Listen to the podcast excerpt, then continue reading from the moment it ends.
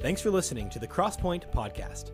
This is the young adults ministry of the Franklin Road Baptist Church in Murfreesboro, Tennessee. Here we desire to see this generation of young adults reached and revived with the gospel of Christ. We believe our generation has the opportunity to change the world as we know it. We'd love to have you join us on Sundays at 10 a.m. at Franklin Road Baptist Church. Our prayer is that our podcast will help you grow in your relationship with God. Enjoy the Crosspoint Podcast. Hey, Crosspoint. Uh, welcome to lesson number two of our Christian Mind series. We have been in this series for a couple weeks now and kind of going through on Sunday mornings different battles, but then on Wednesday nights looking at kind of some practical things.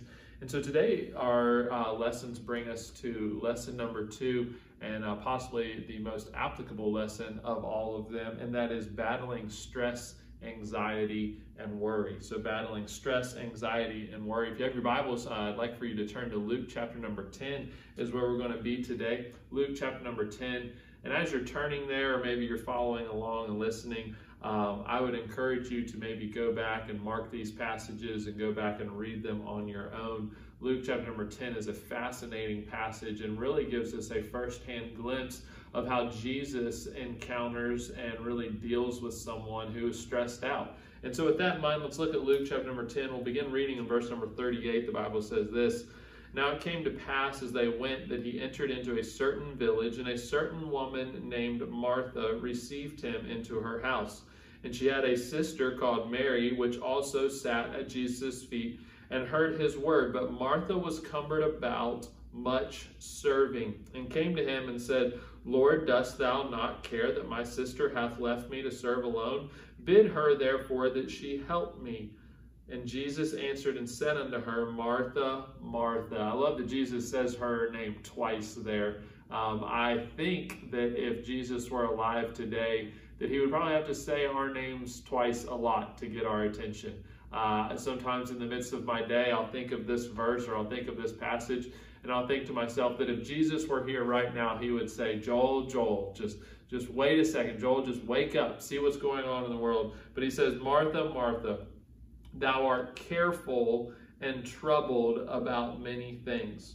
But one thing is needful, and Mary hath chosen that good part which shall not be taken away from her. But one thing is needful. He says, Thou art careful and troubled about many things. You know, when you think about stress, anxiety, and worry, and I've made mention of this before in class, it's almost as if the culture and society has made that the norm.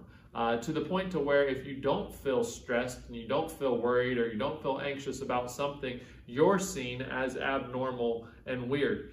And the truth is, is that Scripture does not normalize stress or anxiety or worry. In fact, Scripture battles that. It teaches us how to win over that. It teaches us how to keep our hearts and our minds focused. And in Luke chapter number 10, you see an interesting glimpse of how Jesus does deal with someone who is stressed, someone who is worried, or in his words, careful and troubled about many things. I would say that if you looked at your life today, that you could probably agree that you are careful. Now, that word's not talking about wearing a bike helmet or wearing your seatbelt type of careful. It's talking about being full of care. You're, you're constantly worked up, or, or maybe you have a lot of things on your mind that you're thinking about. You are full of care. You could probably describe your life as being full of care. Maybe it's financial care, maybe it's emotional care, maybe it is relational care, maybe it is education, maybe it's your job that keeps you uh, maybe full of care. Whatever it is, there's a lot of things in this life that can keep us full of care, and as Jesus says, troubled about many things. But he gives us an interesting look in this passage because he doesn't really solve Martha's problem the way that she thinks that he should. And so, what I want you to see out of this passage, and the main idea that I want you to walk away with is this is that stress and worry about today's cares distract me from the feet of Jesus and what is best for me. I'm going to say that again because I want you to catch it. The main idea of this passage and the really the whole principle that we're trying to drive home today is this is that stress and worry about today's cares distract me from the feet of Jesus and what is best for me. And that is exactly what is happening in Martha's life. Jesus has entered into her home and and the truth is is that in many ways she's doing what many of us would do a guest of the prominence of Jesus of Nazareth, of Jesus Christ, has entered into your home, most likely you wouldn't spend a lot of time just soaking up his the time that he would be there. You would feel worried that everything needed to be perfect and that the meal needed to be served hot and that things needed to be and needed to be an experience that he would look back on. And so in her mind, she was doing what was right. But the truth is, is that because of what she was worried and full of care about, she missed out on an opportunity to sit at the feet of Jesus Christ. And so, with that in mind, I want to really just give you three steps um, from this passage about how to battle stress, anxiety, and worry. Um, three thoughts that I think that if you would take them and you would apply them to your life, to, uh, apply them to your days, that you would begin to see uh, maybe some victory over that and begin to see your mind become more carefree and more really focused on Jesus Christ. And so the first thing is this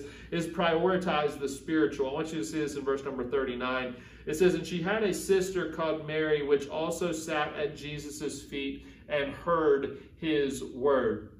You see, while Martha was so worried about focusing on the way that things appeared and the way that things showed up and the experience that Jesus was having, Mary was focused and attentive to the words that Jesus was saying. She was prioritizing the spiritual. She knew that even if the home was perfect, if she missed out on an opportunity to grow herself spiritually, she was missing the greater of those two things. And so, in your life, the thing that I want you to realize is that sometimes you have a choice to make between the temporal and the eternal.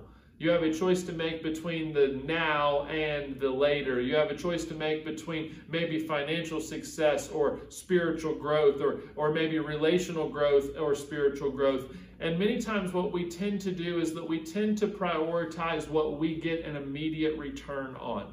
We tend to prioritize maybe our own personal growth, or we intend, we prioritize maybe our financial growth or, or our educational growth, and we very rarely will prioritize our spiritual growth. And so, in turn, we begin to fret and worry that there's no way that you can make enough money or get enough degrees or get a better job. And so, we begin to fill our minds and become so full of care because of prioritizing the temporal and the here and now.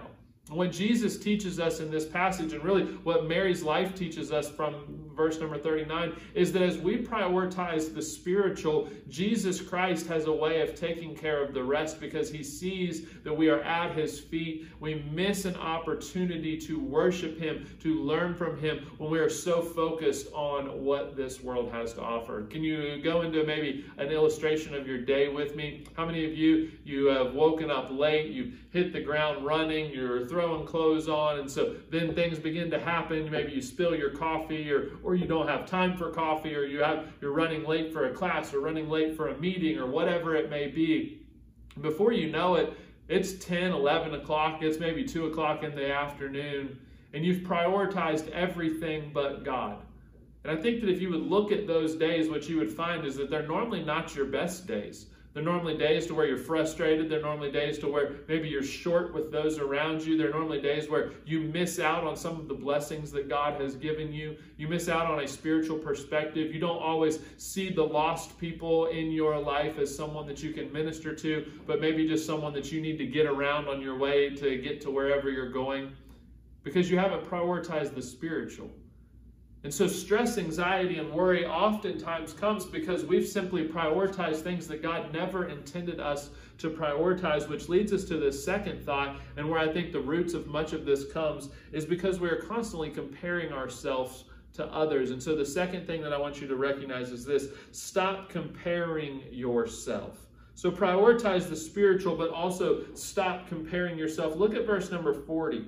The Bible says this, but Martha was cumbered about much serving and came to him and said, Lord, dost thou not care? She almost indicts Jesus in verse number 39, where she says, Do you not care? Do you not see what I'm doing? Lord, dost thou not care that my sister hath left me to serve alone? Bid her therefore that she help me. If that is not a picture of 2021, then I don't know what is. God, look at all this trouble I'm in. I need you to figure out some way to help me. I need you to send someone my way. I need the church to solve this problem. I need the this mentor to solve my problem. I need this to solve this. I need someone to write a book. God, would you fix this? Don't you see where I'm at in my life? And most of the time, the reason why we get to that point is because we're comparing what we're doing with what others are doing. Social media has only highlighted that. We are constantly comparing, okay, this is the life that I have. And so for me to compare myself to what maybe their life is, then I've got to be worked up. I've got to be stressed out because I don't have a nice enough car. I don't have enough money. I don't have this. I don't have that. I can't afford this. I don't have that good looking of a boyfriend. I don't have that good looking of a girlfriend, whatever it may be. And so we work ourselves up over these visual comparisons of maybe an outward life that does not compare to an inward life. And in this passage, Martha is comparing her outward life to Mary's outward life and assuming that hers is better because look at everything that I'm doing. Look at everything that I, am working through. And so, God, you need to tell her to fix this and to help me and serve you better. When what Jesus says to her is this He says in just a moment that she has chosen the good part. And so, here's what I want you to see is stop comparing outward to outward and start looking inwardly and asking yourself, Am I prioritizing the spiritual? Am I simply comparing myself to others? But then the last thing is this you must seek what is necessary, good, and will last for eternity or last beyond you. I want you to look at Jesus' answer in verse number 41.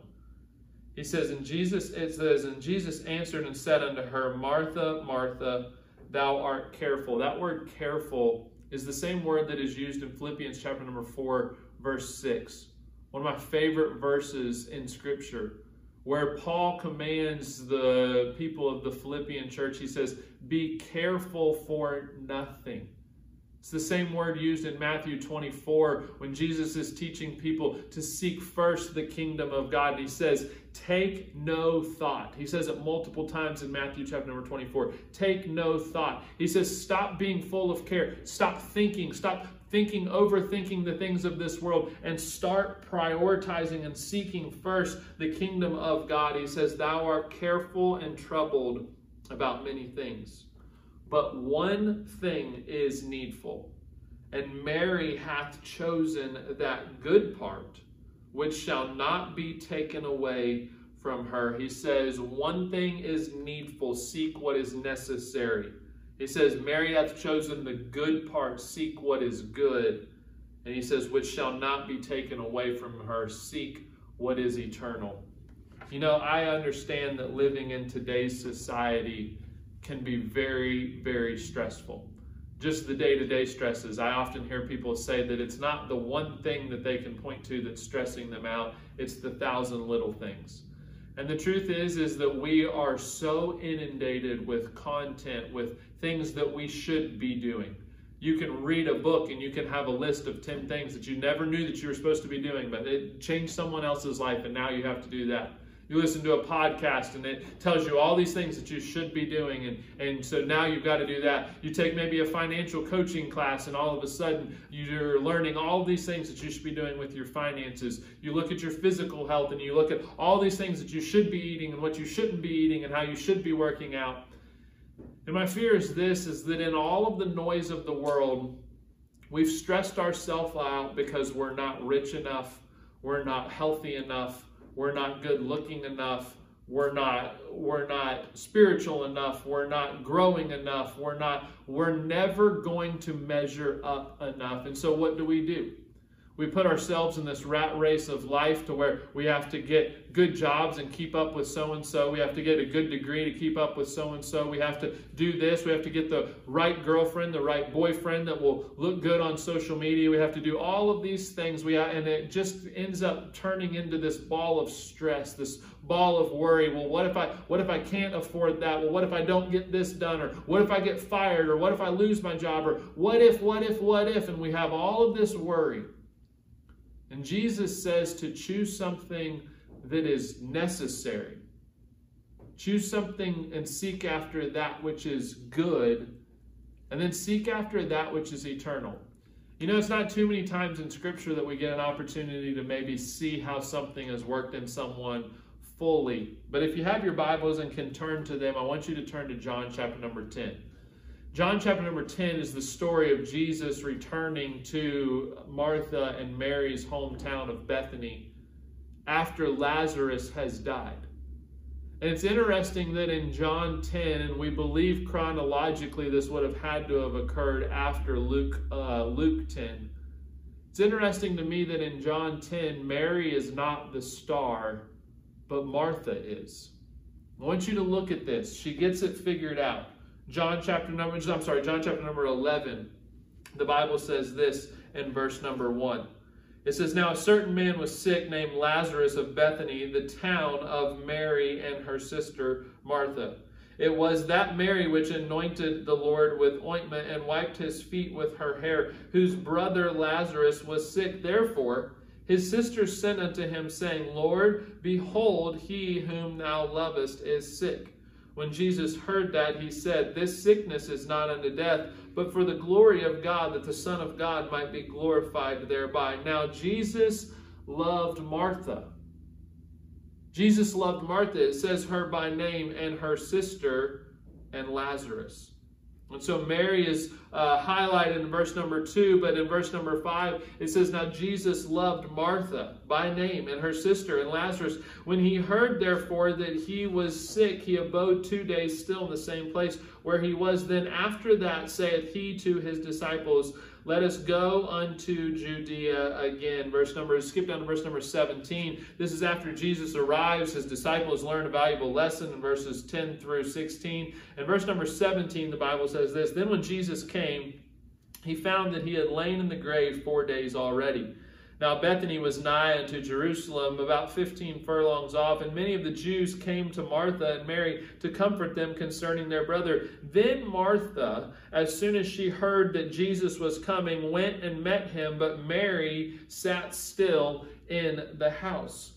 Then said Martha unto Jesus, Lord, if thou hadst been here, my brother had not died. So now Martha is the one who's running to the feet of Jesus. She could have easily said, Well, everyone, I, I, my brother has died. I'm just going to sit here. I'm going to mourn. I'm going to sulk. I'm going to, maybe even her personality of being busy, she could have said, I'm going to get everything ready for when company rolls in for this funeral, for this graveside. I'm going to roll, I'm going to make sure that things are right. Jesus is coming again. I'm going to get the house ready. But instead, she gets up and she leaves, and she is now the one who finds herself at the feet of Jesus while Mary sits at home.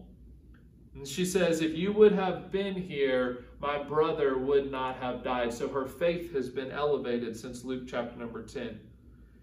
And then she says this, But I know that even now, whatsoever thou wilt ask of God, God will give it thee. Jesus saith unto her, Thy brother shall rise again. Martha saith unto him, I know that he shall rise again in the resurrection at the last day. So she's having so much faith in what is to come, so much trust in Jesus for her future and for Lazarus's future that she's actually missing the miracle of this moment right now. She says, "Lord, I know that you that he can rise again. Lord, I know that in the last days in the resurrection, he's going to get back up." She has so much faith now in, in John chapter number 11 that she's actually missing out on what Jesus is trying to teach her. Jesus said unto her, I am the resurrection and the life. He that believeth on me, though he were dead, yet shall he live. And whosoever liveth and believeth in me shall never die. Believest thou this? She saith unto him, Yea, Lord, I believe that thou art the Christ, the Son of God, which should come in to the world. And when she had so said, she went her way and called Mary her sister secretly, saying, The Master is come and calleth for thee. She has so much faith that she doesn't even see what Jesus is getting ready to do. And I want you to skip down and look at verse number 39. They now arrive at the grave, and Jesus says in verse number 39, Take ye away the stone. Martha, once again, is the one who pipes up. The sister of him that was dead saith unto him, Lord, by this time he stinketh for he hath been dead four days. Jesus saith unto her, Said I not unto thee that if thou wouldest believe, thou shouldest see the glory of God? Wouldn't it be great that when people look at our life and our peace and our stress and our worry and our anxiety, That rather than seeing that we are troubled and careful, that they see the glory of God, that they see our faith that God will handle sickness, that God will handle finances, that God will handle education and relationships, that God will handle it. And rather than having to look at Martha and say, Martha, you're too worried about many things, Jesus now looks at her in John chapter number 11 and says, Martha, you're getting ready to see the glory of God. What a transformation that she's gone through. What a change in her life that has been made because she simply began to focus and prioritize that which was spiritual. She stopped comparing herself with maybe those that were around her. And she began to seek what was good, what was necessary, and what was eternal. And so, my prayer for you today, and really as with this lesson, is that you would stop letting today's worries distract you from spending time at the feet of Jesus and essentially missing out on what is best for you. Many times we think that if we could get our life figured out, if we could get every aspect of our life under control, that that's what would be best for us. And what I would dare say from this passage and from this lesson is this is that our mind is so consumed with the things of this world that we are missing out on sitting at the feet of Jesus and missing out on what is best for us. And so let's take that to heart. Let's place it in our minds that we are going to prioritize the spiritual, stop comparing ourselves with others, and seek what is good, what is necessary, and what will last far beyond us. Let's pray, and we'll let you be done. Heavenly Father, Lord, we thank you for the opportunity you've given us to look into your word. Lord, I thank you for who you are. Lord, I thank you that you are a God who enters into our stress and our worry and our anxiety. And Lord, you help us have the victory over it. Lord, you want us to see your glory. And so, Lord, may we have the faith to maybe miss out on some of what this world has to offer and prioritize you. Stop, com- stop comparing ourselves with others. And Lord, seek what is necessary, good, and eternal. In your name we pray. Amen. Thanks for listening. Thanks for listening. If this lesson is helpful to you, feel free to share it with someone else or let us know by emailing us at crosspoint at franklinroad.org. You can also check us out at FRBC underscore crosspoint on Instagram and Twitter. We look forward to connecting with you again soon.